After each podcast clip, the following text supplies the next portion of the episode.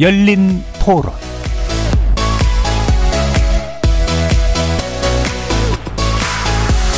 안녕하십니까. KBS 열린 토론 정준희입니다.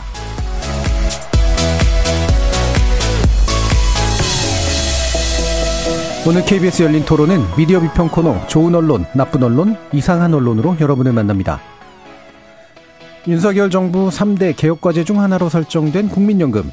지속 가능성을 담보하기 위한 재설계가 필요한 건 맞는데 기금 고갈 위험성만을 강조하면서 세대 간 갈등이나 공적 연금에 대한 불신을 조장하는 보도도 많습니다. 게다가 사회보험으로서의 본질 그리고 그에 관련된 국가 책임은 상당 부분 가린 채 사회적 합의를 도모하기 위한 여러 가지 방법론을 찬찬히 살피는 보도는 부족한 상태. 제 일부를 통해서 논논논 패널들의 눈으로 자세히 살펴보겠습니다. 또 이어지는 2부에서는 정부와 공공이 보유하고 있는 YTN 지분 매각 결정 이후 보도 기능을 가진 준공영방송을 사실상 대자본에게 졸속 인도하게 될 가능성은 없는지 또 찬찬히 짚어보겠습니다. KBS 열린 토론 지금부터 시작합니다. 살아 있습니다. 토론이 살아 있습니다. 살아있는 토론, KBS 열린 토론. 토론은 라디오가 진짜입니다. 진짜 토론. KBS 열린 토론.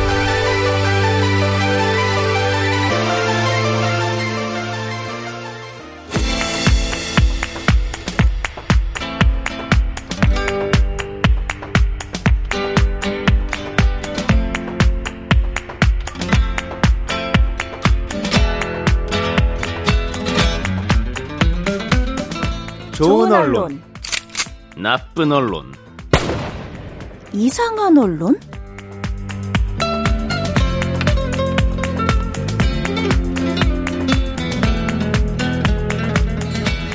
논논논 함께 해주시는 세 분의 전문가 소개해드리겠습니다. 이정훈 신한대 르나시타 교양대학 교수 나오셨습니다. 안녕하십니까. 미디어 정책 전문가 정미정 박사 함께 하셨습니다. 안녕하세요. 민동기 미디어 전문 기자 자리해 주셨습니다. 안녕하십니까. 문자로 참여하실 분은 샵 9730으로 의견 남겨주시면 됩니다. 단문은 50원, 장문은 100원의 정보 용료가 붙습니다. KBS 모바일 콩과 유튜브를 통해서도 무료로 참여하실 수 있습니다. 자, 1부는 이제 국민연금 개혁이라는 과제에 대해서 어, 이야기 나눠 볼 텐데요. 어, 우리 언론이 이제 이 부분을 보도할 때 사실 이게 좀 쉬운 문제가 아니기 때문에 명확하고 좋은 정보와 함께 다양한 의견들도 이제 같이 잘 보도해 주는 게 필요할 텐데 그렇게 되고 있는지를 한번 살펴보려고 합니다. 자, 일단 나쁜 보도를 짚어보죠. 민동기 기자님.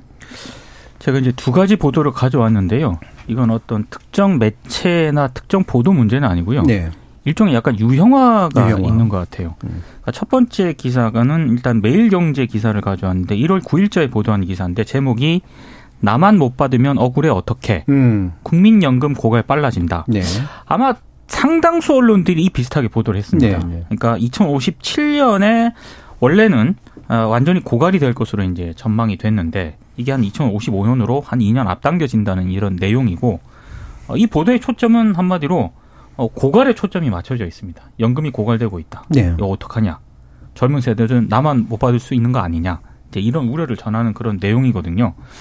어, 그리고 또 하나 가져온 보도가 하나 있는데 사실 이 YTN 보도를 가져왔는데요. 네. 어, 이거는 연금과 관련된 어떤 리포트라기보다는 음. 이 YTN이 저출산 문제를 연속 기획으로 다룬 거거든요. 네. 근데 그 기획 가운데 하나였는데 제가 봤을 때 저출산으로 다룬 기획 자체는 굉장히 참신하다고 생각을 합니다. 왜냐하면 저출산하고 연금 문제는 결국에는 같이 이제 언급이 될. 수밖에 그렇죠. 없는 음. 거고요.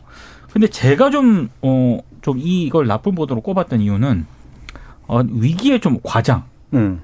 어, 너무 이제 위기를 증폭시키고 있다. 제목을 말씀을 드리면 50년 후 지옥 대한민국 연금 없는 MZ 세대 개발도상국 수준 살아야. 음. 물론 이제 어, 국민연금이 고갈된다는 그런 우려는 충분히 많은 분들이 가지고 있고요. 또 그런 우려에 대해서 정부가 대책을 세워야 되는 것도 분명합니다만 이 50년 후 지옥이라는 이 제목 자체가 네. 너무 좀 위기를 좀 과장하고 증폭시키고 있는 게 아닌가. 사실 음. 국민연금 문제는 교수님도 말씀을 하셨지만 대단히 어려운 문제고요. 음. 정부의 역할이 상당히 중요한 문제이기 때문에 대책을 마련을 할 때도 차분하게 어, 좀 진중하게 접근하는 태도가 필요하다고 생각을 하거든요.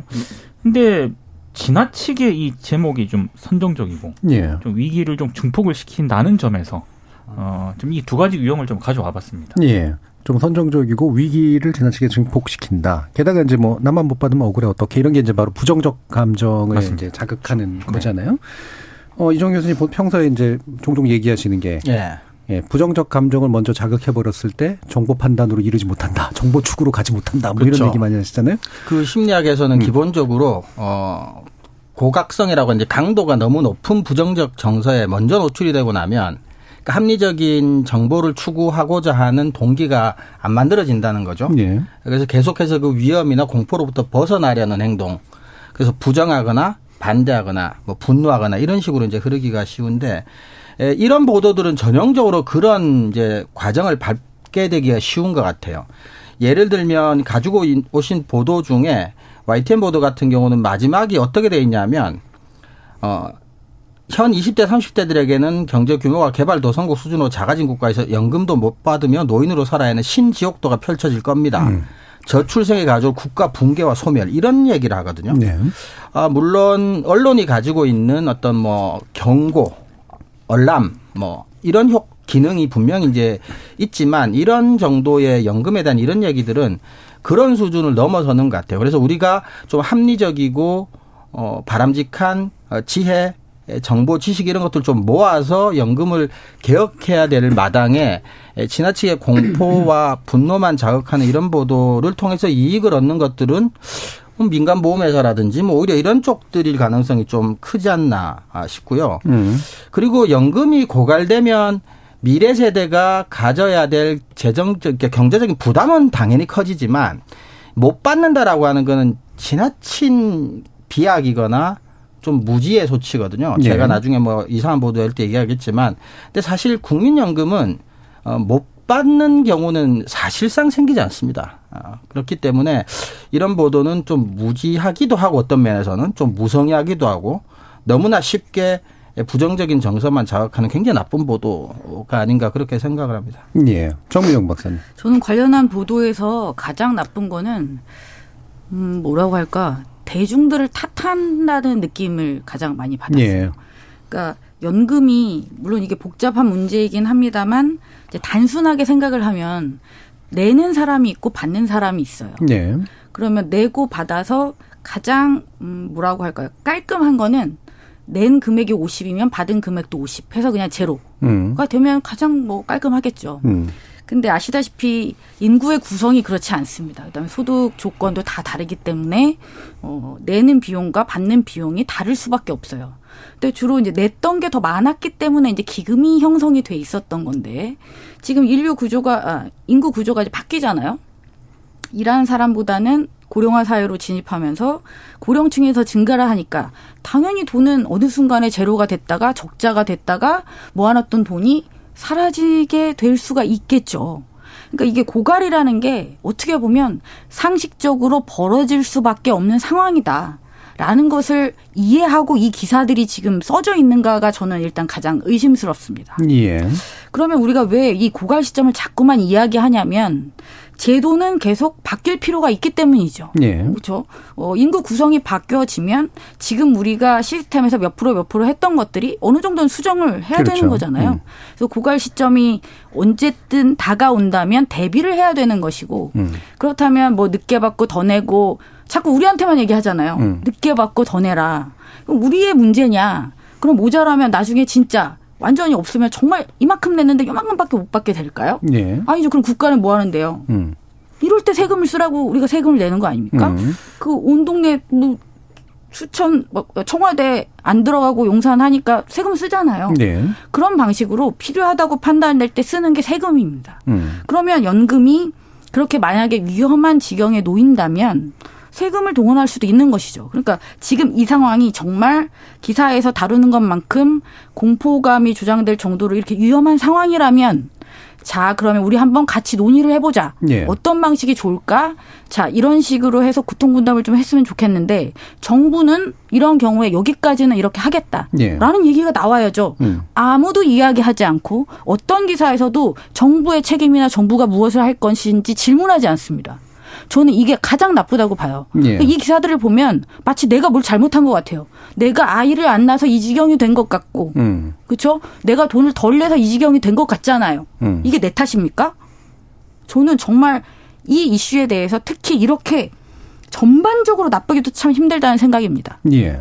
그러니까 결국에는 아 이게 이제 뭔가를 같이 좀 대비해 보자라는 식으로 지금 얘기하고 있는 것이냐 이게 일단 아닌 것 같고 두 번째로 같이 대비할 때 이제 각자가 나눌 책임 같은 게 있는데 왜 여기서 정부는 빠져 있지 이런 식의 이제 의문들이 드신다는 거죠. 예. 그러니까 저는 이게 국민연금과 관련된 보도를 오래 전부터 접해 왔고요. 예. 이번에 또 논논논 때문에 다시 한번 찾아봤는데 그 약간 그 매뉴얼화 구조화되어 있는 것 같아요. 음. 그러니까 국민연금 하면은 항상 언론이 등장하는 단어가 연금 고갈입니다. 음.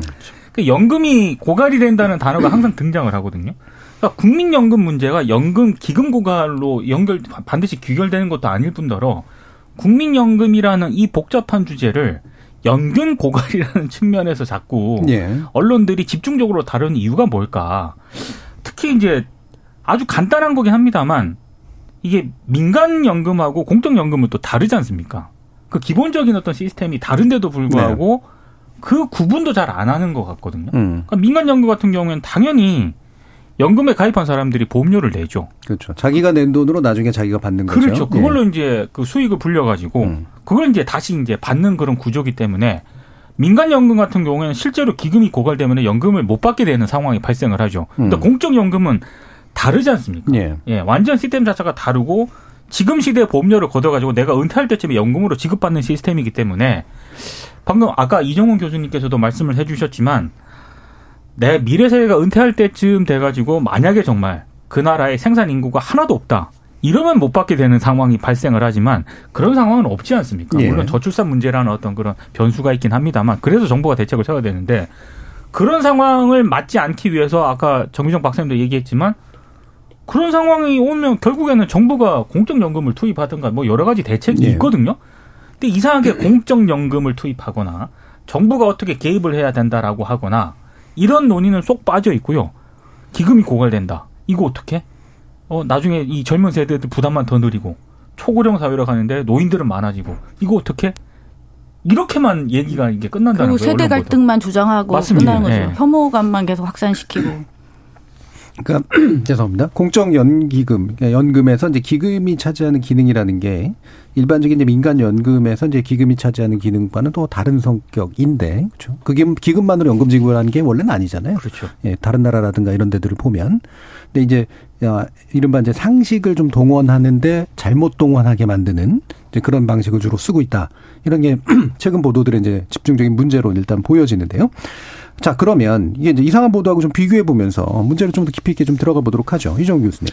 예, 저도 뭐 완전히 엉뚱하게 이상한 보도는 뭐 차, 찾을 수는 없었는데 대체적으로 사실 어, 민 기자님께서 가지고 오셨던 류의 이제 안 좋은 기사들이 어, 양쪽으로는 가장 많았고요. 근데 저는 이제 이게 나쁘기도 하지만 이제 이상하기도 한 측면이 있어서 어, 그런데 이제 제가 이상하다고 보는 지점들은 앞에 제가 말씀드렸지만 국민연금이 고갈이 되면 국민연금을 못 받는다라고 전제를 하는 이제 기자들이나 언론의 사고가 이제 너무 이상하다는 거예요. 예. 그러니까 이상하다는 게 조금만 알아보면 그렇지 않다는 걸 쉽게 알 수가 있거든요. 어, 그래서 어, 제가 가지고 온 보도 자체는 이제 이데일리 1월 25일자 기사인데 이게 이제 이데일리만 이런 게 아닙니다. 대체, 이- 제가 갖고 온 기사는 혹시 국민연금 못 받나요? 고갈 시점 곧 발표 이건데, 그러니까 기사는 고갈 시점을 이제 오늘 사실 발표가 예, 됐죠. 예, 그러니까 이것이 곧 발표될 것이다라는 것과 아, 관련된 전문가들 인터뷰해서 이제 그냥 아주 일반적인 이제 고갈 시점 발표에 대한 그냥 스트레이트 보도인데 왜 제목을 뭐 못 봤나요? 이렇게 이제 붙여놓고 어 사실 읽어보면 내용은 봤는지 못 봤는지에 대한 내용도 없고 어, 또 그거 관련된 뭐 정보들은 사실상 별로 없는 이런 것들인데 어 문제는 조금만 알아보면 어 저도 뭐 이 아이템 받고 한 반나절 정도만 알아봐도 아, 이 국민연금이 고갈된다는 것과 연금을 못 받는 것하고는 사실상 아무런 연관이 없구나라는 걸 쉽게 알게 됐어요. 예. 어, 실제로도 성격 조금 다를 수 있지만 군인연금, 공무원연금은 이미 고갈이 됐습니다. 예. 어, 군인연금은 아주 옛날에 고갈이 됐고, 음. 그래도 계속해서 지급이 되고 있거든요. 예. 그러니까 이게 그 근로소득에 대한 보험료를 중심으로만 놓고 생각을 한다면 어, 그것에 대한 보험료율을 높여야 되니까, 뭐, 일본처럼 뭐 20몇 프로인지 뭐, 10, 뭐 30몇 프로인지까지 얘기가 나오면 미래 세대가 근로할 수 있는 수- 인구는 줄고 보험료율은 계속해서 높여야 되니까 뭐 미래 세대 폭탄론 이런 얘기들이 사실은 나올 수 있겠지만 왜 그러면 근로소득에 대한 보험료만 가지고 국민연금 운영해야 된다고만 생각을 하냐는 거죠. 우리 지금 얘기하고 있지만 국고가 들어갈 수도 있고 외국 선진국은 이미 그렇게 뭐 하고 있고 그래서 국고가 어느 정도 부담을 하고 근로소득이 어느 정도 부담을 해서 뭐 이렇게 해결을 하자라는 식으로 예의가 되기 위해서는 언론이 이런 식의 이상한 보도 또는 나쁜 보도를 해서는 연금 개혁을 하는 데 있어서의 아이디어들 긍정적인 이야기들을 할 수 없는 상황을 자꾸 만든다는 거예요. 그래서 이러지 않았으면 좋겠습니다. 예. 지금 제목이 혹시 국민연금 못 받나요? 라고 돼 있고요. 궁금하죠? 이러면. 그렇죠. 예. 그래서 클릭할 수밖에 없는데, 고갈 시점 곧 발표 전 이게 더 웃기거든요. 웃기죠. 예. 사실은 뒤엔 얘기인데 앞에 아무 상관없는 거예요. 그렇죠. 고갈 시점 곧 발표 그러면 이게 막 둥둥둥둥둥둥 거리다가, 어, 드디어 발표가 되는 거야? 하면서 그렇죠. 선거 결과 기다리듯이. 그렇죠. 그리고 고갈 네. 시점 발표인데 고갈 시점과 함께 못 봤습니다. 뭐 이렇게 막 발표가 할것 같잖아요. 제목만 놓고 보면. 예. 그러니까 이것도 고갈 시점이라는 것도 사실은 이제 추산치인데. 그렇죠. 다양한 변수를 집어넣고 이제 추산해서 정확하게 맞는다라기보다는 대충의 예상을 하는 건데 이게 다들 막 이렇게 떨면서 기다리고 있다가 결과를 받아보는 것 같은 그런 느낌으로 왜 굳이 쓸까? 이것도 좀 이건 정보량하고 전혀 상관이 없는 그런 문제래 가지고 좀 의아하기도 하고 그래요. 예. 그좀 이상한 게 어, 언론이 예상한 것보다는 고갈 시점이 땡겨는 졌지만 확 땡겨지진 않았나 봐요. 네. 한 2, 3년 그러니까 그것도 뭐 좋은 일이잖아요. 음. 근데 언론은 마치 엄청 땡겨질 것처럼 얘기를 해놓은 게 그런 거. 언론은 마치 조금밖에 안 땡겨져서 실망한 듯한 기사도 조금 있었어요. 그러니까 음. 참 이상해요. 뭘 노리고 뭘 바라는지를 잘 모르겠어요. 그러니까 지금도 이제 저기 뉴스들 보면은 이제 이런 제목들이 나오는데 국민 국민연금 고갈 시- 시기에 빨라져 뭐 이런 식으로. 예, 국민 정확히 말하면 국민연금이 고갈되는 게 아니라 국민연금 지급을 위해 쌓아둔 기금이, 기금이, 특정 그렇죠. 시점에는 현- 없어질 것으로 예상될 수도 있는 이제 그런 상태가 되죠. 연금 지급은 별개의 문제니까 연금을 연금을 지급하기 위해서 걷는 돈이 또는 쌓아둔 돈이 이런 것에 관련된 문제들인데 뭐 이렇게 자세하게 설명할 수 없어서 그런 건지 아니면 잘 몰라서 그러는 건지 민동 기자님.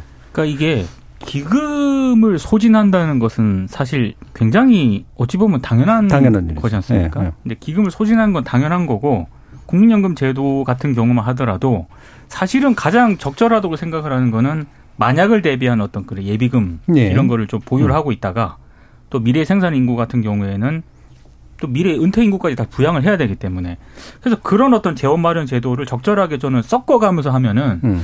굳이 뭐 이렇게 국민연금이라는 이 제도 자체가 예. 뭐 흔들리거나 이럴 위험성은 저는 없- 없다고 보거든요. 음. 근데 지금 언론들의 보도를 보면은 아까도 말씀드렸지만 이게 이게 먼 미래 한 2050년 넘어가서 중간에 한 2030 몇 년에 이제 적자가 발생하기 시작을 해서 2055년쯤에는 이제 기금이 바닥이 나고 그러면 이제 하나도 못 받는다. 지금 젊은 세대들은 이제 어떡하냐. 음. 이게 마치 공식화처럼 되어 있습니다. 예. 근데 저는 어 국민연금에 대한 어떤 잘못된 이해 이게 또 한밭 한 주요 원인이 되고 있다라고 생각을 네. 하고요.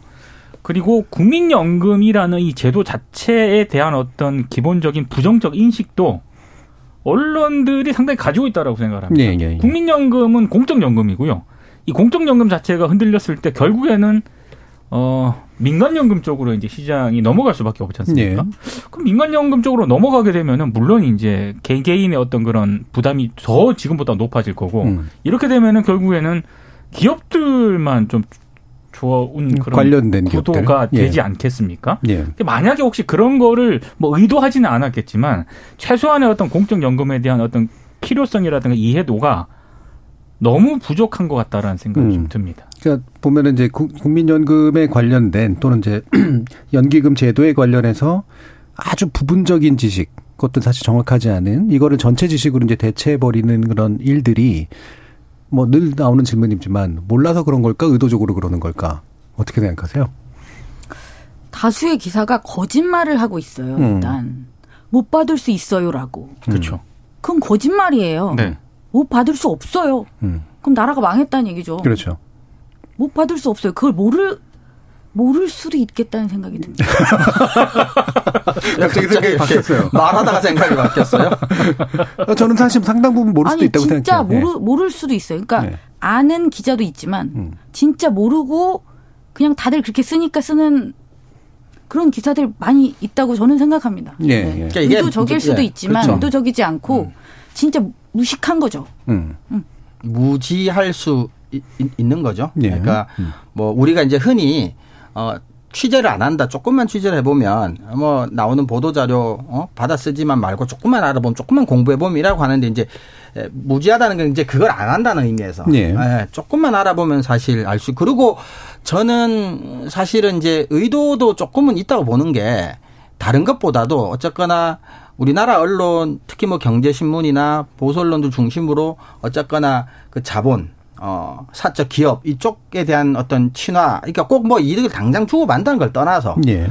어 조야한 자유주의라든지 뭐 이런 것들에 대한 선호, 우호 뭐 이런 것들이 있기 때문에 어 어쨌거나 어 공적으로 국고나 세금이 투자가 돼서 일반적이고 보편적인 복지 정책을 펴는 것에 대해서는 경제지하고 보수 언론은 일관되게 부정적인 입장을 가지고 있는 것으로 저는 그렇게 느끼고 읽고 있거든요. 예. 그래서 분명히 그런 부분의 의도도 저는 있을 거라고 봐요. 음. 그리고 무엇보다도 뭐 그런 우호, 어, 이념적인 우호와 아, 어, 뭐 취재를 하자는 게으름 또는 무지를 또 스스로가 용서할 수 있는 부분이 뭐냐면 어쨌거나 자극적이고 부정적인 제목을 네. 뽑았을 때 분명히 이제 클릭을 받을 수 있다는 뭐 현실적인 이런 것들이 다 섞여서 음. 계속해서 취재를 하지 않고 공부를 하지 않게 만드는 게 아닌가 예.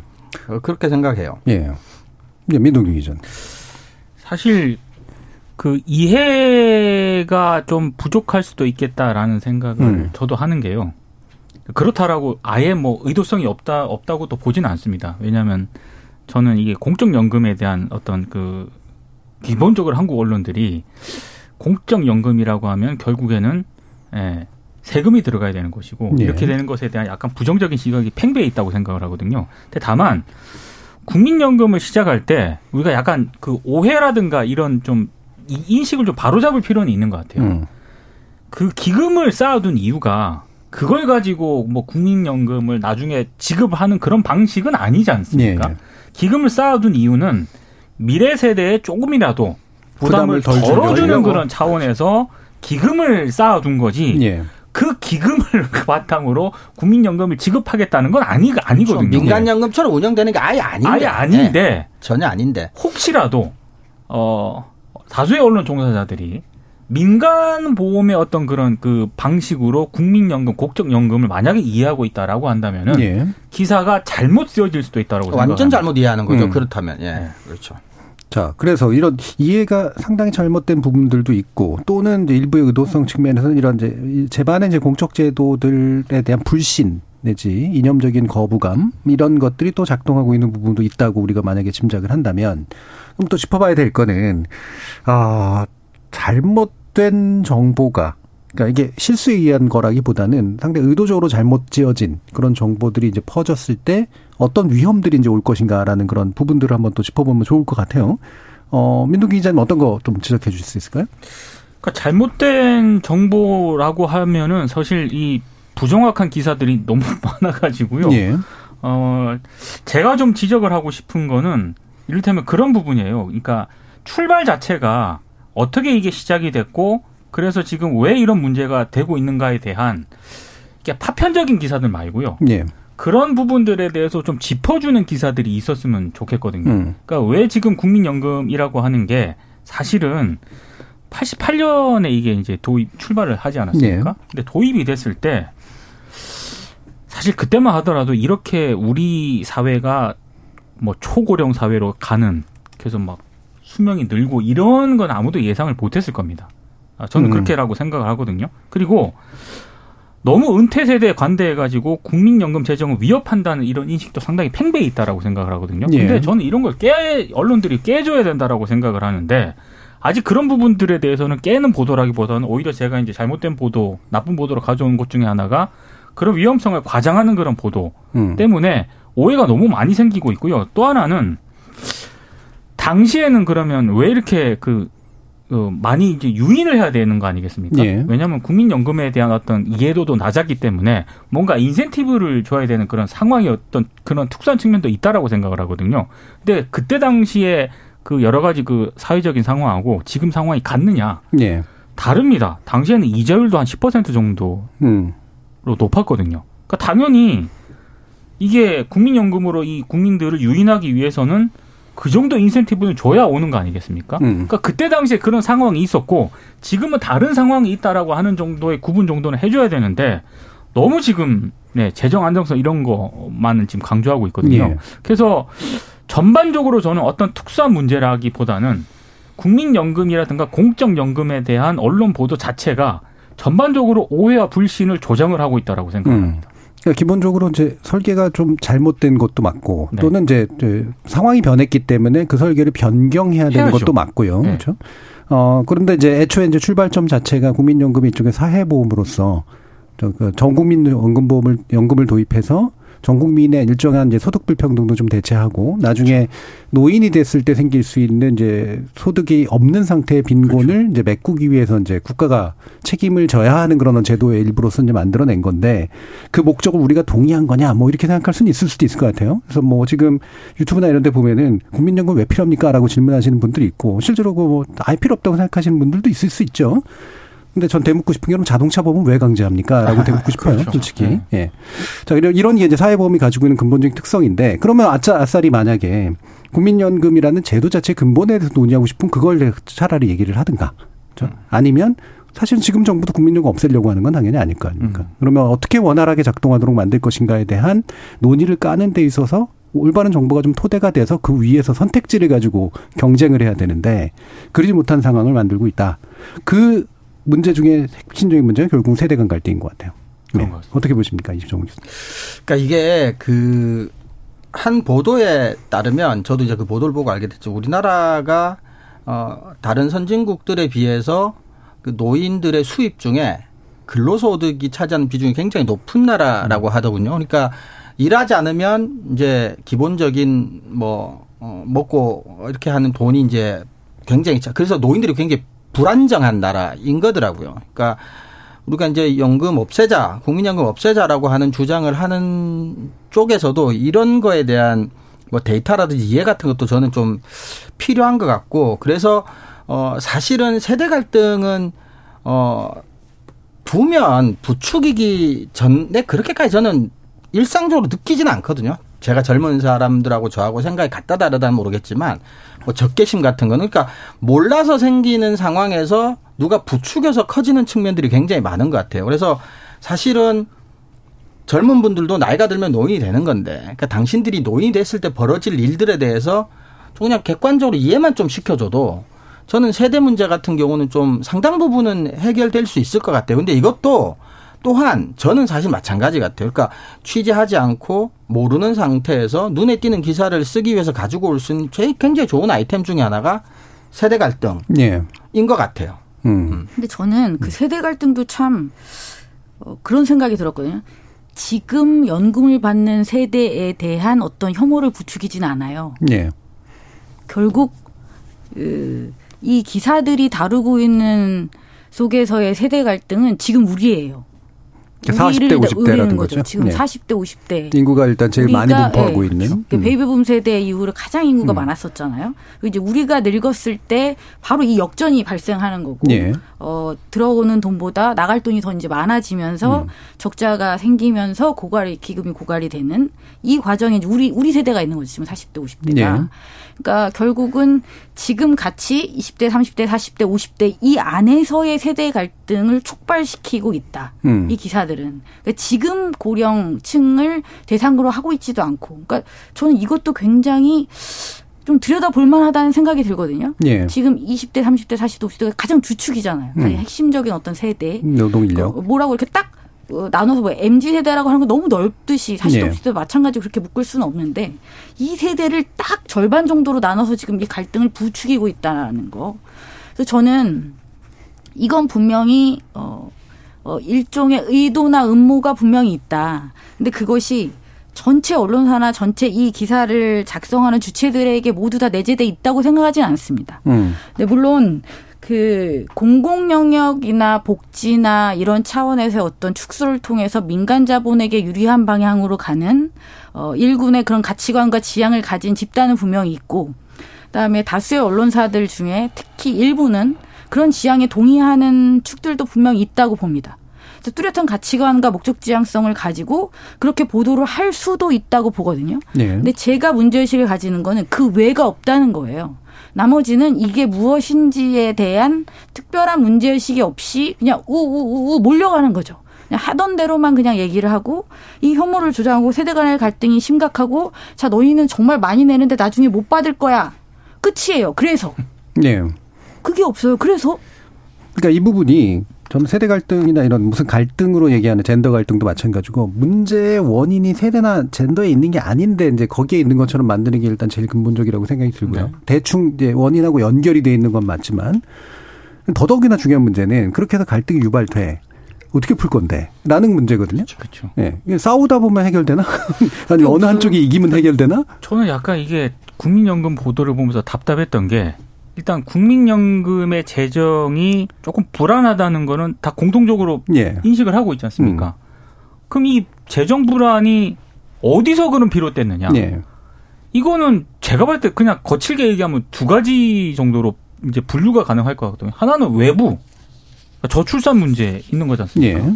그리고 경제 성장도 계속 저성장으로 갈 수밖에 없는 그런 상황인 거고. 예. 그러면은 그 외부 요인이 워낙에 강력한 변수라고 한다면은 국민연금이라는 어떤 그런 설계 보다는 외부에서 이게 요인이 만약에 이 위기 원인이 촉발이 됐다라고 한다면은 저는 여기서는 정부가 역할을 해줘야 된다라고 음. 생각을 하는 거고요. 그래서 어떤 공적 자금이 투입돼야 된다라고 생각을 하거든요. 음. 그 외부 요인이 하나 전 분명히 있다라고 생각을 하고 그러면은 국민연금 설계 자체는 문제가 없느냐? 음. 여기도 문제가 있죠, 당연히. 예. 그 어떤 문제가 있느냐? 아까 이정 교수님도 말씀을 해주셨지만 이게 너무 지금 근로소득자 근로소득으로만 지금 이거를 운영을 하고 있지 않습니까? 예. 근로소득의 일정 부분을 이제 부담시키는 그런 그렇습니다. 방식으로. 예. 근데 이미 이런 비슷한 경험을 한 다른 선진국들의 사례가 있지 않습니까? 예. 어떻게 하냐면 지금 다 공적연금에 국고 투입하고 있거든요. 예. 그러니까 이미 모델이 나와 있습니다. 연금제도가 오래됐으니까 이미 그렇습니다. 그렇죠. 예. 그러니까 당연히 이제 설계 자체에 문제가 있다라고 한다면은 음. 이미 앞서 있는 나라들의 어떤 경험이라든가 모델을 우리가 도입을 검토해서 설계 자체에도 어떤 보완이 필요하고 그리고 외부적인 요인들이 너무 지금 강하게 다가오고 있기 때문에 그럼 정부가 어떻게 더 적극적인 역할을 해야 되냐 이게 양축으로만 저는 언론들이 보도를 하고 이런 보도를 좀 집중적으로 해- 양산을 해도 예. 충분히 저는 생산적인 논의가 될 수 있다라고 생각을 하거든요. 예. 근데 그런 대책을 마련하려고 지금 고갈 시점을 계산하는 거잖아요. 맞습니다. 그렇죠. 근데 네. 고갈 고갈 고갈 어떻게 젊은 세대 니네 큰일 났어 이렇게 끝나요 보도가. 네. 그러니까 지금 보도는 그러니까 답정너 같이 그러니까 시작이 보도예요 사실은. 그러니까 세대 갈 그러니까 지금 대다수 언론이 하는 보도만 보면 제목이 없더라도 세대 갈등이 부추겨 질 수밖에 없는 기사를 쓰고 젊은 세대들은 그 기사를 읽고 부정적 감정이 생기고 음. 그래서 화를 내면 또 그걸 받아 또 기사를 쓰고 그러니까 더 국민연금 하지 말자 그렇게 되겠죠. 그렇죠. 네, 지금 더안 내고 싶으니까. 네, 어차피 지금 이 기사를 대부분의 기사를 읽고는 뭐 멀쩡하던 세대들도 갈등을 뭐 없던 갈등도 생길 수밖에 없는 상황이죠. 그러니까 그렇지 않을 수 있는 정보들을 그것도 거짓말도 아닌데 멀쩡히 있는 정보를 좀 더 찾아서 줄 수 있으면 어쨌건 간에 갈수록 더 의료, 의료 뭐 발동 더 오래 살 거고 지금 젊은 세대들은 사실은 노후자금 같은 게 더 오랫동안 더 많은 돈이 필요할 수도 있는 거거든요.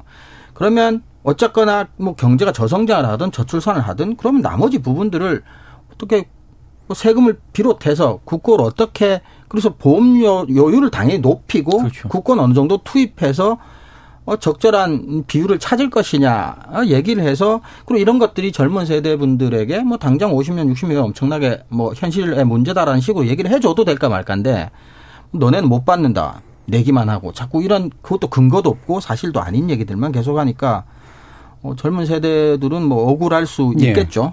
자, 그럼 좋은 보도 정민정 박사님. 없었어요. 음. 없었습니다. 하지만 제가 이제 소개해 드리려고 보도를 가져온 건 있습니다. 어, 일단 좋은 측면이 있어서 이제 가져온 건 맞죠. 근데 사실 나쁘기도 한 좋은 보도라고 해야 할까요? 뭔가 많이 부족하다고 해야 할까요? 어, 그런 게 아까 민 기자님이 서두에 잠깐 언급을 하셨는데 YTN이 신년을 맞아서 어, 저출생 실태에 대한 연속 보도를 기획을 해서 지금 보도를 하고 있습니다. 어, 이제 신기한 게, 그러니까 제가 제목을 몇개 어, 불러드릴게요. 한국이 무너진다. 저출생. 이제는 현실이다. 저출생 접근법 완전히 바꿔야. 행복한 사회가 우선. 워킹맘과 함께 해보니 저출생 이후 현실과 동떨어진 정책. 저출생 신지욕도 현실화. 아이를 낳지 않는 이유. 뭐 이런 식으로 해서 저출생과 관련해서 1월에 이제 매일매일 뭐 다수 꼭지의 기사들을 배치해서 이 관련한 이슈를 다루고 있었어요. 제가 이거를 가져온 이유는 어 물론 이 기획은 국민연금의 문제를 특정해서 기획된 기사는 아닙니다. 하지만 이 두 개의 문제는 뗄래야 뗄 수가 없잖아요. 결국 어, 기금이 고갈된다라는 것은 이 인구의 구성이 바뀌기 때문이 가장 큰 이유 중의 하나이고 그다음에 그렇게 되는 것이 바로 이 저출생 문제가 또 하나의 큰 이유가 되기 때문에 저출생 문제를 굉장히 심각하게 인지를 하고 이 문제를 해결하는 것이 어떻게 보면 본질적인 해결의 방안이 될 수 있다라는 문제 의식이 보입니다. 그래서 저는 이 기획을 일단 가져왔는데요. 음. 근데 문제는 제가 안타까운 거는 이 시리즈 중에 하나가 아까 민 기자님이 소개해 주신 그 나쁜 보도가 여기 네. 포함이 돼 있어요. 50년 후 지옥 대한민국 연금 없는 엔지 세대 개발도상국 수준 살아야. 그러니까 기사들만의 편차가 굉장히 커요. 맞습니다. 크고 그다음에 뭔가 어 여기까지도 다뤘네 하는데 갑자기 딴 얘기가 나온다거나 그러니까 뭔가 이렇게 결이 고르게 정돈돼 있지 않은 뭐 이런 문제도 좀 있습니다. 어 그런데 제가 여기서 이제 인상적이었던 거를 잠깐 소개를 해 드릴게요. YTN이 만난 전문가들은 저출생을 출산의 영역에 국한해서 보면 안 된다라고 어, 했다라고 하면서 강조하는 게 그거예요. 결국은 교육의 문제, 그 다음에 뭐, 그 가족, 그러니까 처음엔 가족 구성의 문제부터 어, 지적을 합니다. 동거, 동반자혼, 그룹홈, 한부모 같은 형태 모두 가족에 들어가 있는데 정상 가족의 형태를 지나치게 좁게 일종의 신화처럼 받아들이다 네. 보니까 이것이 더 문제가 된다. 그러니까 정말 본질적인 문제에 있어서의 해결은 그냥 아이를 많이 낳는다는 수준에 그치는 것이 아니다. 부동산 문제, 교육 문제 이 모든 것들이 종합적으로 다 어, 해결이 되어야 된다라는 그런 시각을 충분히 담아내서 보도를 하고 있었습니다. 그러니까 물론 이게 이제 기사마다 약간씩 결이 다르고 어, 좀 그러기는 합니다만 어, 이 기사에 저는 칭찬할 수 있는 부분은 분명히 있다고 보거든요. 단순히 이제 고갈되는 시점에 젊은이들의 어떤 손해만을 부각시키고 공포만을 강조한 일부 꼭지도 있었지만 이 문제가 단순히 연금 이라는 제도 하나만 어떻게 해서 될 해결될 문제는 결코 아니라는 부분 굉장히 복잡한 어, 부분들이 엮여 있으며 그것을 해결해 가려는 종합적인 시각과 어떤 방향이 필요하다는 것을 충분히 설명을 하고 있었어요. 제가 그리고 또 이 기사를 가져온 이유 중에 하나는 그거예요. 어, 다수의 그 지면 일간지 이 기사들을 많이 찾아보고 특히 KBS 중심으로 해서도 이제 방송사 기사들도 많이 찾아봤지만 YTN이 거의 이, 이 부분에 있어서는 유일할 정도로 다른 시각으로 종합적인 걸 네. 담아내려고 애를 썼다라는 음, 측면이죠. 음, 음. 그게 물론 많이 부족하고 여러 가지 뭐 이런 건 있었지만 저는 이러한 어떤 시도와 이 기획 은 충분히 긍정적으로 평가할 수 있겠다 예. 싶어서 이 기사를 가져와 보았습니다. 알겠습니다. 그래서 연금 예. 관련해서 하나 소개해 줄 기사가 있어요. 저는 개인적으로 제가 오늘 좋은 뉴스 맞진 않았지만 그 오마이뉴스 1월 25일자인데 국민연금 없애버리자 이걸 먼저 읽어보시길이라는 보도인데요. 어, 연금 개혁에 관한 오해들을 이제 해명해 주는 건데 예, 꼭 한번 좀들 읽어보시면 최소한 예. 아, 최소한 구체적인 수치 데이터를 가지고 잘 썼더라고요. 네, 뭐 최소한의 오해들은 조금 해소되지 않을까 예. 생각이 듭니다. 그리고 저도 하나 소개시켜 음. 드리고 싶은 기사. 이게 굉장히 드라이한 기사거든요, 음. 정말로. 연합뉴스가 1월 27일자에 보도한 기사인데 2023 연금 개혁 기금 소진되면 국민연금 정말 못 받을까라는 음. 제목의 기사인데 이거는 좀 드라이하게 정말로 수치라든가 이런 부분들에 대해서 기본적으로 잘 짚어준 기사라고. 물론 네. 우려 섞인 시각이 밑바탕에 깔려 있긴 음. 합니다만 막 제가 앞서 소개해드린 막 나쁜 보도처럼 막 위기를 증폭시킨다고 하, 아이고 젊은 세대 니네 못 받을 거야 이런 식으로는 접근을 안 했거든요. 예. 그러니까 정말 소수긴 합니다만 보도들이 조금씩은 있었습니다. 예. 다들 그래도 뭔가 이렇게 좋은 보도라고 이제 소개하고 싶으신 것들이 좀 있어서 그나마 다행이긴 한데 어, 이 연금, 죄송합니다. 연금 문제하고 저는 기후위기 문제를 한번 나중에 연결해가지고 그 서로 비교하면서 한번 보, 이렇게 보도 비교도 한번 해봤으면 좋겠는데요. 위기에 대한 부정적 감정이 필요한데 적전 수준에서 어떻게 경고를 해야 되도록이면 빠른 행동을 만들어낼 수 있을까? 이 부분에 대해서 이제 함께 논의해 볼 수 있는 그런 시간이 되지 않을까라는 그런 생각이 들고요. 그래서 빠른 행동이 필요한데 성급한 행동은 사실은 상당히 문제가 될 수 있는 대표적인 영역들이 아닌가 싶네요.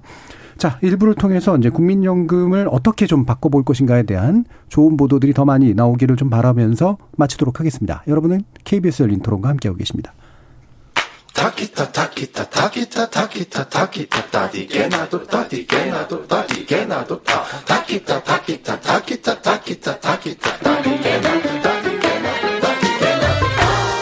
물음표가 느낌표로 바뀌는 순간.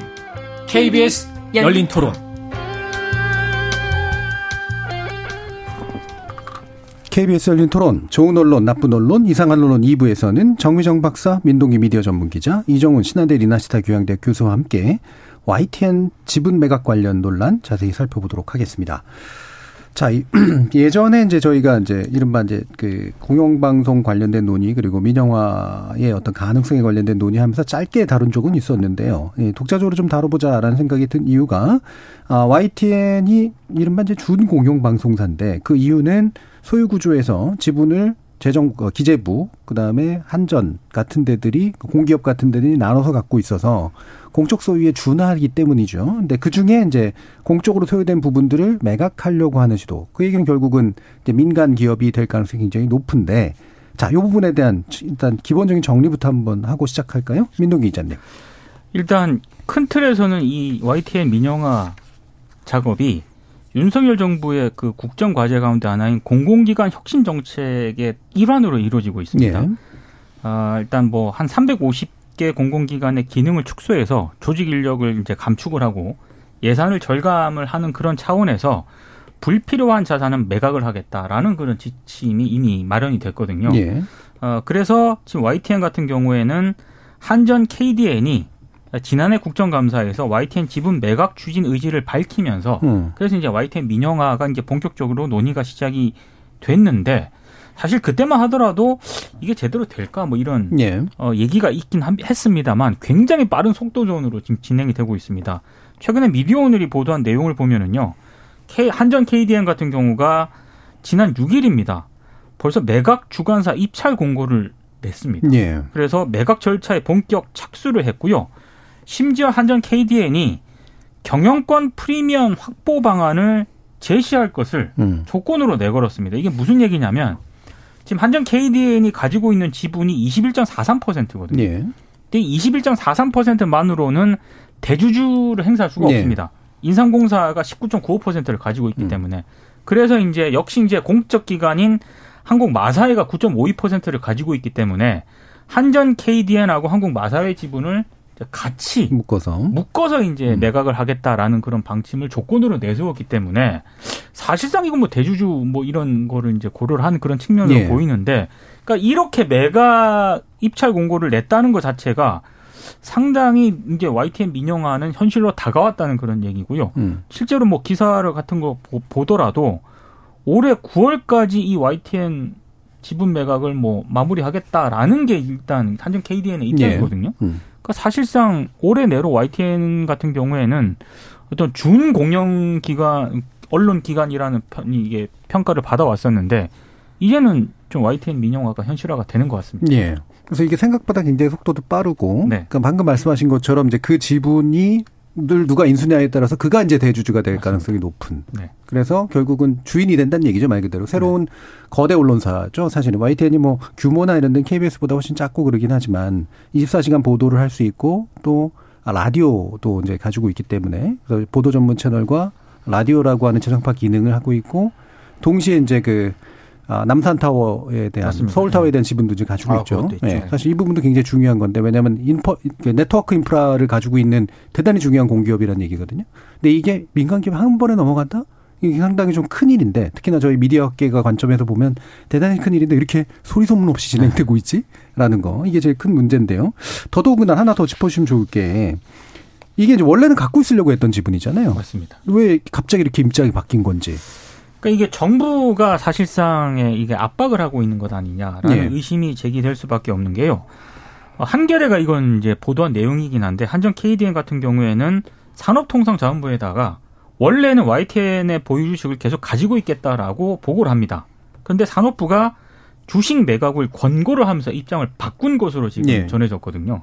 그러니까 왜 이렇게 산업부가 이렇게 에, 입장을 바꾸라고 했을까? 음, 음. 그 바꾸라고 한 뒤에 어, 한전 KDN이 급속도로 지금 이렇게 속도전을 벌이고 그러니까. 있는 상황이기 때문에 결국에는 정부가 뭐 공공기관 혁신 차원에서 이런 거를 하, 하긴 추진한다고는 하기는 하지만 YTN을 좀 통제하려는 그런 의도가 일정 부분 있는 것 아니냐라고 하는 게 실질적으로 YTN 구성원들이 예. 일단 뭐 노조라든가 이런 쪽에서도 이미 예, 뭐 성명을 내기도 했고요. 음. 언론 시민 사회 단체에서도 그런 어떤 비판적인 성명을 내는 그런 상황입니다. 음. 여기서 통제는 이제 일단 뭐 당연히 팔리고 나면은 그쪽에서 알아서 통제하는 거고. 그렇죠. 팔리기 전까지 YTN의 논조나 이런 것들에 상당한 압박을 주기 위한 이런 의도도 있는 게 아니냐는 게 이제 내부의 분위기라는 거죠. 실제로 국민의힘 같은 경우에는 음. YTN의 특정 프로그램이라든가 이런 걸 네. 언급을 하면서 상당히 좀 편파적이다라고 직접적으로 이제 얘기도 했거든요. 예. 그러니까 그런 맥락을 감안을 했을 때 결국에는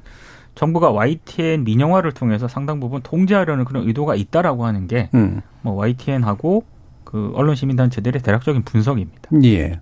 뭐, 그 일설까지는 아니지만 이제 예전 거 기억하시는 분들 같은 경우 예전에 대선 시기 전에 YTN에서 이제 김건희 여사 관련된 그 당시로서 네. 이제 그 그냥 부인이었던 어, 그 보도가 상당히 좀 센세이션을 일으켜서 네. 예, 거기에 대한 어떤 앙심도 있는 거냐 뭐 이런 식의 의심을 하시는 분들도 있어요. 보도였죠? 어, 그 카메라 장면 나온 거 있어요. 머리 숙이면서 아. 이렇게 들어가는 네, 그런 장면들이 있었죠. 하도 네. 보도가 많아가지고. 예. 밀고 땡기고 네. 하던. 예. 그래서 자, 이런 상황 일단 어떻게 보고 계신지 정무장 박사님. 어떡할까요? 음. 저는 정말 될 것 같아요. 좀 이 정도면 뭐 한다는 네, 거 봐야죠. 하는. 네. 하는 거라고 네. 봐요. 예. 의지가 지금 출중하고 그러니까 저는 음, 이 정부의 기조는 확실해 보입니다. 예. 그리고 그게 어, 사실 우리는 이제 언론을 중심으로 해서 이야기를 하고 있지만 좀 전에 국민연금에 대해서 정부나 아, 이렇게 얘기하는 어떤 발화를 통해서 우리가 느끼는 어떤 느낌은 굉장히 유사 유사해요. 음. 어떤 공적 영역에 있는 것들에 대한 사적 영역으로의 어떤 이관 음. 그러니까 일종의 뭐 민영화라든지 그래서 공적 자산을 매각해서 민영화를 시키는 방향 이런 것들이 지금 단순히 언론사뿐만 아니라 다른 영역에서도 지금 많이 드러나고 있잖아요. 그래서 민주당에서 이제 그거를 막겠다는 이제 법안도 지금 준비 중인 것으로는 알고 있습니다만 그렇다면 지금 저는 정부가 지금 이야기하는 명분이 그거예요. 혁신. 여기에 어떤 부분이 혁신인지에 대해서 저는 충분히 더 설득력이 있어야 된다고 생각하거든요. 음. 근데 지금 정부가 말한 것도 그렇고 언론은 질문하지 않는 게 바로 그 혁신에 대한 거예요. 음. 그냥 혁신이다라고만 말하면 끝이냐고. 그렇죠. 그냥 혁신 그러니까 아 그래 혁신 차원에서 이거는 민영화를 해야 해. 아니 왜 혁신인지에 대해서 아무도 설명하고 있지 않습니다. 예. 왜 혁신이 필요한지 또는 이게 정말 혁신인지. 혁신인지. 예. 그러면 질문을 해야죠. 이게 왜 혁신인지에 대해서 질문을 해야 됩니다. 음. 그리고 심지어 자본주의적인 관점에서도 KDN이 애초에 이것을 매각하기 싫어했던 이유는 가지고 있는 게 유리했기 때문입니다. 그렇죠. 그렇죠. 예. 그런데 결국 그걸 틀은 거잖아요. 음. 여기에 도대체 어느 지점에 혁신이 있는지. 가지고 있는 게 더 유리했다는 건 이를테면은 약간 이제 그 수익이라든가 이런 것들을 받을 그렇죠. 이- 수도 있고 이후에 성장 가능성도 그렇죠. 있고. 성장 가능성도 있고 동 그러니까 자산 가치가 커지면 나중에 그렇죠. 자기 지분의 가치가 그럼요, 커지는 그럼요. 거고요. 그럼요. 예. 근데 이걸 팔았을 때는 매력 너무 헐값에 팔 가능성이 그렇죠. 높고 그런 거죠. 그러면 음. 애초에 샀던 가격에 비해서 지금 손해가 나기 때문에 그럼 예. 그것도 누가 책임을 음. 그 우려도 됩니까? 제기가 되는 그럼요. 상황이죠. 그럼 이게 왜 불필요한 자산 매각을 통해서 공공기관에게 어떤 도움과 혁신을 주려고 그러니까요. 하는 걸까? 저는 그 혁신이라는 부분을 우리 음. 정부가 얘기 얘기했어요. 설명하지 않잖아요. 물어봐야죠. 예. 어디 어느 지점이 혁신인지 왜 아무도 물어보지 않고 왜 아무도 말을 하지 않는지 저는 정말 모르겠습니다. 네. 저 국민연금 개혁 이라는데 개혁 정말 개혁인가? 그다음에 그 개혁의 내용이 뭐지? 누구한테 유리한 걸까? 이제 뭐 이런 것들을 따지는 게 사실 필요한데 개혁 안에 다 숨어 있고 공공기관 혁신일까라고 물어봐야 되는데 혁신 안에 다 숨어 있고 이렇다는 거죠. 자 이정훈 교수님. 그 기본적으로 민주주의가 아, 자리를 잡은 나라나 체제 안에서 언론이 심각하게 자유를 위협받거나 질적인 저하를 겪을 정도의 이제 간섭 영향력을 이제 행사받는 경우는 대부분 광고주나 또는 뭐 정치권의 압력에 굴복하거나 훨씬 더 민감하게 반응하는 민간 개인 사주들에 의해서요. 네. 그러니까 우리가 이제 Good Night and Good Luck이라는 영화로도 유명한 See It Now라는 프로그램이 매카시즘에 이제 저항했던 것으로 유명한 어, 그리고 그것이 미국 사회 뭐 떨쳤던 어떤 저널리즘적 가치 영향력은 컸지만 결국 그거는 메카시라고 하는 상원 의원이 정치적인 압력을 통해서 그 프로그램을 폐지한 게 아니라 청취율이 낮거나 광고주들이 우려하는 것 때문에 사실 경영진이 그 프로그램을 폐지시킨 것을 유명하거든요. 뭐 시사저널 사태 같은 경우도 있고 어모 그룹의 이제 고위 인사가 연루된 어떤 보도에 있어서 이제 광고 수익을 염려해서 이제 사장이 공, 인쇄소에 가서 직접 기사를 뺐던 유명한 사건이죠. 그래서 YTN은 언론사예요. 이제 우리가 이제 공영 또는 중공영 미디어의 가치를 두는 이유는 이게 이제 정치적으로 그리고 자본과 관련해서도 이제 독립성을 어느 정도 유지할 수 있기 때문에 눈치를 보지 않고 필요한 보도들을 할 수 있을 가능성이 자본이나 정치권의 압력으로부터 좀 더 이제 강하게 반응할 수 없는 이제 민간 언론사보다는 이제 그런 쪽이 훨씬 그런 뭐 부분에서는 강하기 때문인데 YTN이라고 하는 보도 전문 채널이 민영화되는 것에 대해서 정부는 지나치게 자본주의적인 효율성 차원에서만 접근하고 있는데 저널즘 관련 차원, 미디어 차원에서의 논의가 정부에서 거의 없다는 것이 이제 언론학자로서는 굉장히 불만이 많습니다. 근데 이제 예. 그 이거를 경향신문이 지난해 12월에 보던 내용이 있는데요. 예. 단순히 어떤 혁신이라든가 자본주의적인 논리 이것만으로 볼 수 없는 한전 KDN 이사회 결과를 경향신문이 이제 입수해서 지극히 정치적인 결정일 가능성이 높아요. 네, 네. 보도한 적이 있는데 음. 이 내용을 보면은요. 굉장히 정치적인 배경이 깔려 있다고 볼 이사 수밖에 한 명이 없습니다. 그, 그, 그, 그 기사죠. 네. 네. 당시 이사회에서 7명의 이사 가운데 YTN 지분 매각에 찬성표를 던진 사람이 4명이었습니다. 음. 근데 4명 중에 3명이 누구냐? 한전 KDN에 재직 중 이사거든요. 음. 이 이사들은 산업통상자원부의 입김에서 자유로 당연히 영향을 받을 수밖에 없는 네. 거죠. 주무부처가 산 업통상자원부기 때문에 나머지 한 명이 이제 캐스팅 보트를 졌다는 얘기인데 이 사람이 누구냐? 지난해 9월에 임명된 사회 이사인데 20대 어, 대선 당시 윤석열 후보를 지지한 지지를 했던 시민사회단체에서 기획관리실장을 맡아왔다고 합니다. 예. 그러니까 이런 임무, 이력을 가진 분이 이제 캐스팅 부트를 줬고 찬성표를 던졌다는 거 아니겠습니까? 음. 왜 그랬을까? 당연히 저는 어떤 정치적인 맥락이 깔려 있을 수밖에 없다고 생각을 하고요.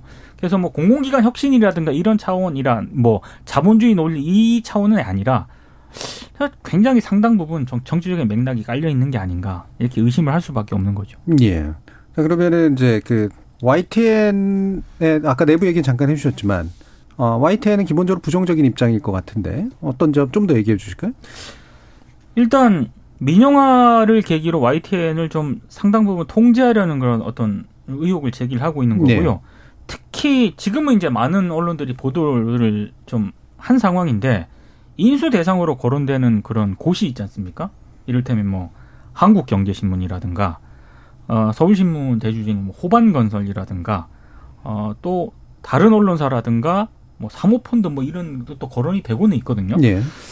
그러니까 이 거론되는 어떤 그런 인수 대상자들을 봤을 때 결국에는 뭐 한국경제신문 같은 경우에는 뭐 전경련이라든가 상당 부분 대기업들이 이제 대주주로 있는 곳이고 호반건설 같은 경우에는 서울신문의 대주주가 되면서 서울신문의 어떤 그런 편집권 독립성 논란 이런 부분들이 제기가 된 어떤 그렇죠. 곳이잖아요. 네. 그러니까 거론되는 그런 곳을 봤을 때 만약에 이런 곳이 YTN에 있던 한전 KDN이라는 마사회를 지분을 인수하면서 대주주로 만약에 된다고 했을 때 YTN의 어떤 그런 논조라든가 이런 부분과 연관이 될 수밖에 없는 거고요. 음. 그러니까 상당 부분 준 공영기관으로서의 어떤 그런 측면보다는 매우 자본이라든가 정치적인 어떤 인기에 휘둘릴 가능성이 높다. 이런 부분들을 YTN 구성원들은 가장 우려하고 있는 것 같습니다. 예.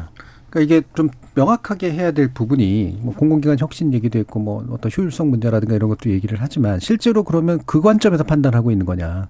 그렇죠? 예, 공공 이걸 지분을 가지고 있는 공공기관들이 이거를 파는 게 정말 뭐 여러러러 기, 이러저러한 기준으로 부합하기 때문이냐. 일단 이거 한 가지 또 질문을 해야 되고. 두 번째는 애초에 이제 이런 공공기관들이 지분을 가지고 있었던 중요한 이유가 뭐냐. 애초에 왜 이렇게 그 구, 지배구조를 설계해 놓은 것이냐. 그게 이제, 어, 보도 전문 채널은 함부로 자본에서는 넘어가지 않기 위해서 일부러 출제해가지고 만든 거잖아요. 그그 그 목적은 사라진 것이냐. 그죠? 이 부분에 대한 또 질문도 필요한 거고. 네. 근데 이런 저 우리가 하나하나 짚어봐야 될 것들이 되게 많은데 아까 정윤정 박사님이 얘기해 주셨지만 그거 짚어보기 전에 다 끝나버릴 것 같은 이미 매각은 다 될 것 같거든요. 예. 그러니까 저는 제일 답답한 게 하, 언론이 너무 비겁해요. 음. 내 목에 칼이 들어올 때까지 기다릴 것 같아요. 예.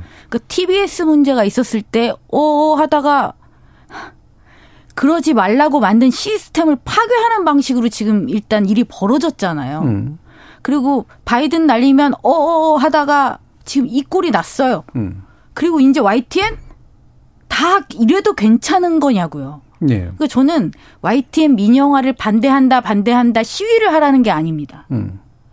민영화가 이렇게 파는 것이 합당하다면 그렇게 가면 돼요. 네. 그러면 합당한지 아닌지는 따져 물어야 된다는 그렇죠. 거죠. 공개적인 논의를 하자는 거죠. 네, 네. 그 논의를 하자는 거고 그렇다면 이게 합당하다는 의견이 있을 것이고 음. 그것이 아니라는 의견이 있을 것이고 구성원들의 의견이 있을 것이고 전문가들의 의견이 있을 겁니다. 네. 그걸 논의를 해야죠. 그거는 비단 YTN만의 문제가 아닙니다.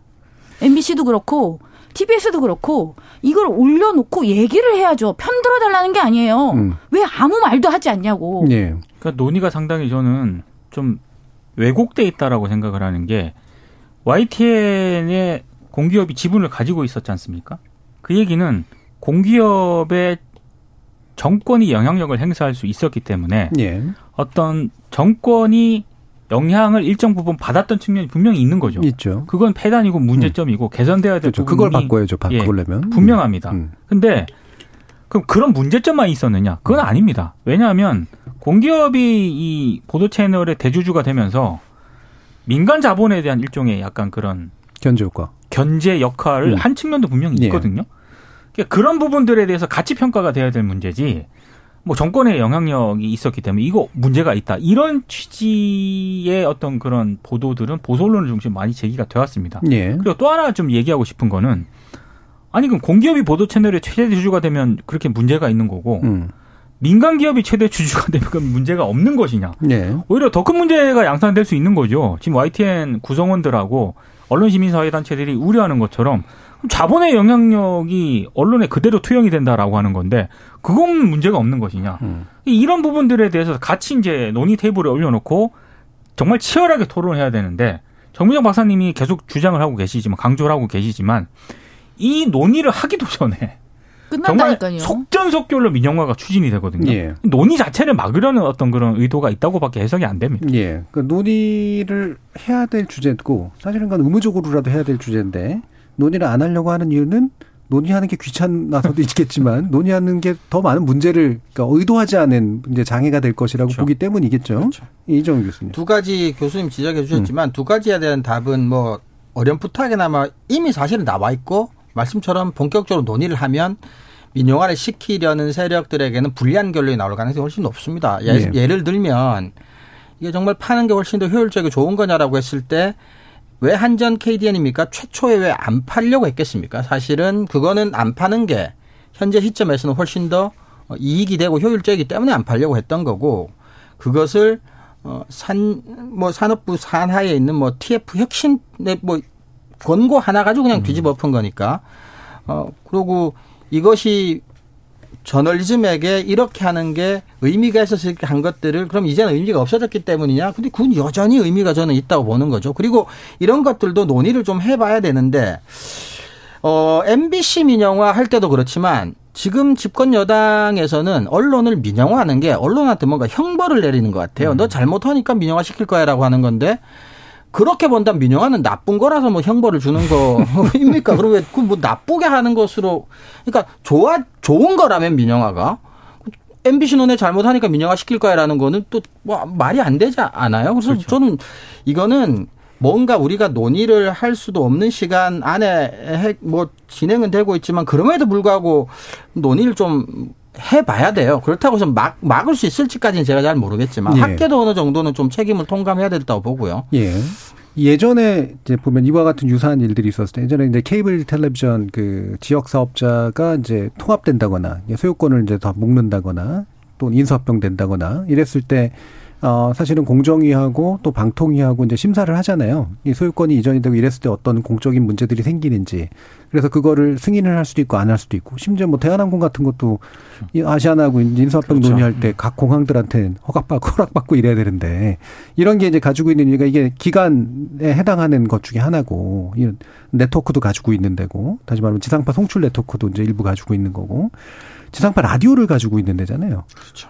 그다음에 YTN 보도 전문 채널은 또 이거는 이제 허가까지는 아니지만 이제 승인 사항이 되는 거고 이건 굉장히 중요한 허가 내지 승인 사업을 진행하고 있는 데들이 대주가 바뀔 수 있다는 얘기잖아요.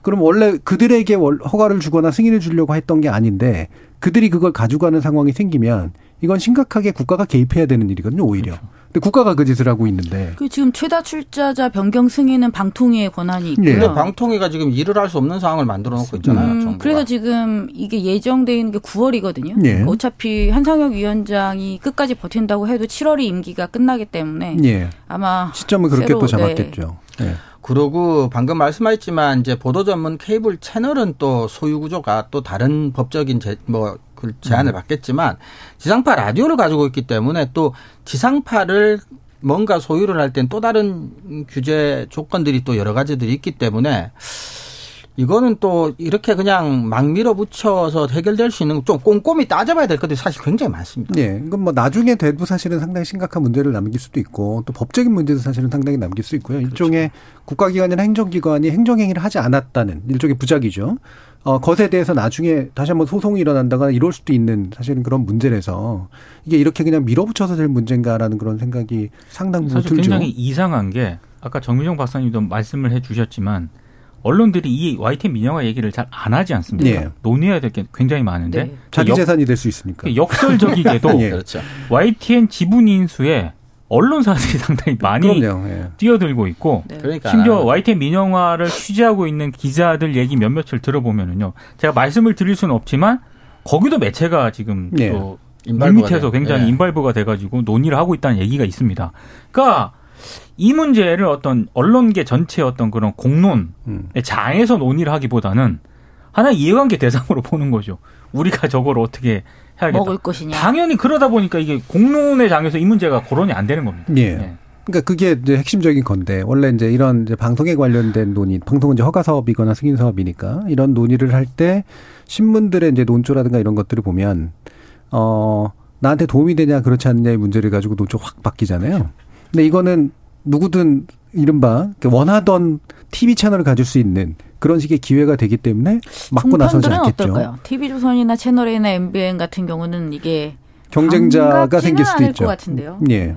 이를테면 광고 시장에서 경쟁자가 생길 그럼요. 수도 있는 거고. 근데 이제 조금 뭐 다른 얘기긴 합니다만 YTN 같은 경우에는 어 보도 전문 채널 TV도 있지만 라디오라는 매체 지상파 네. 라디오 그렇죠. 지상파 라디오입니다. 그건 좀 그래서 또 다른 얘기죠. 라디오가 만약에 없는 어떤 방송사라든가 언론사 같은 경우에 상당히 매력적인 그 포인트거든요. 음. 그래서 아마 언론사들이 YTN 민영화라든가 지분 인수에 상당히 많은 관심을 가지고 있는 것 같아요. 예.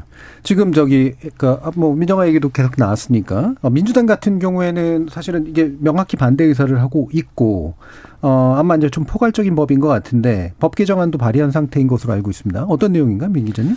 그러니까 이게 민주당 그 김혜재 의원이 예. 공공기관이 보유한 자산의 처분 절차에 기획재정부 장관이라든가 주무장관의 승인을 받도록 이제 한다는 그런 내용인데요. 음. 이게 이제 처분 자산 가액이 150억 이상이면 국회 소관 상임위원회 동의를 받도록 예. 그렇게 이제 공공기관 운영법을 대표 발의를 했습니다. 음. 이걸 왜 발의를 했느냐?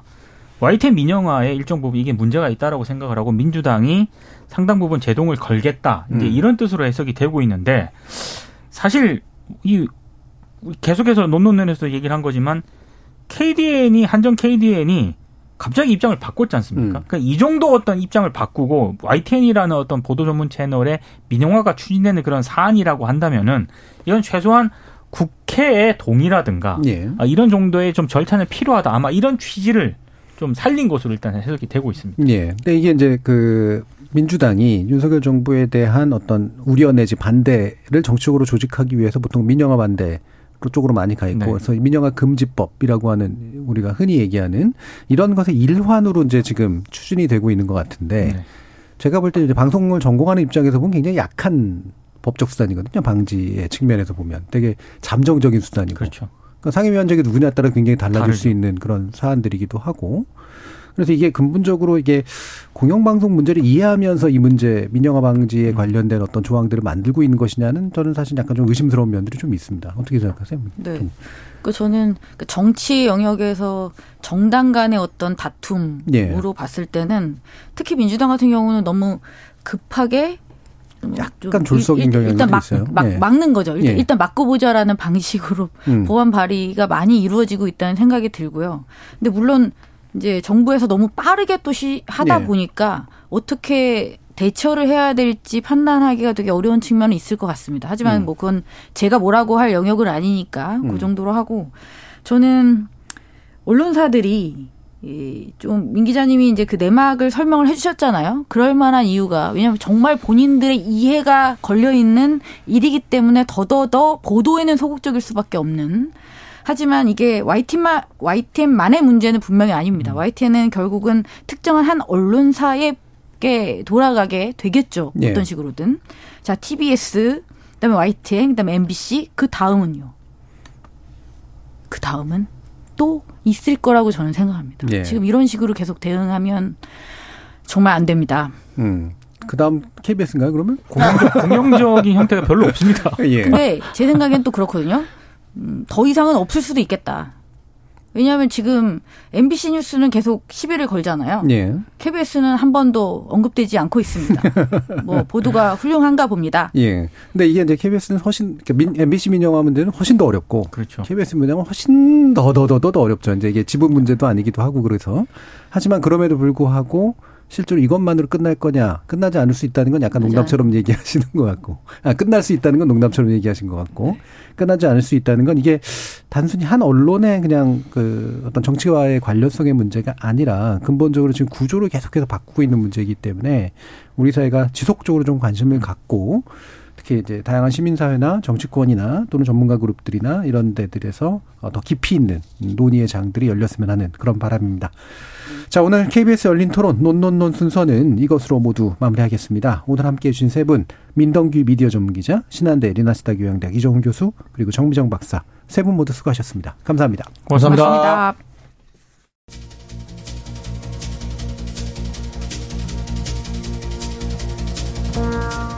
오늘 다룬 국민연금 관련 보도와 YTN 문제. 사실 모두 공공적인 것이란 무엇인가에 대해서 생각해 보게 합니다. 상업적인 기업이나 시장은 모두 효율적이고 국가나 공공은 죄다 느슨하고 관료적이라는 인식을 넘어서서 공적인 게 더 유능하고 더 가치 있는 서비스를 모든 국민을 위해 제공해 줄 방향을 찾는 게 훨씬 더 중요할 텐데요. 이념에 물들지 않은 실용을 강조한다는 그런 목소리가 실상을 따져보면 오히려 훨씬 더 이념적인 것 같은 이유는 대체 뭘까요? 저는 다음 주 월요일 저녁 7시 20분에 다시 찾아뵙겠습니다. 지금까지 KBS 열린 토론 정준이었습니다.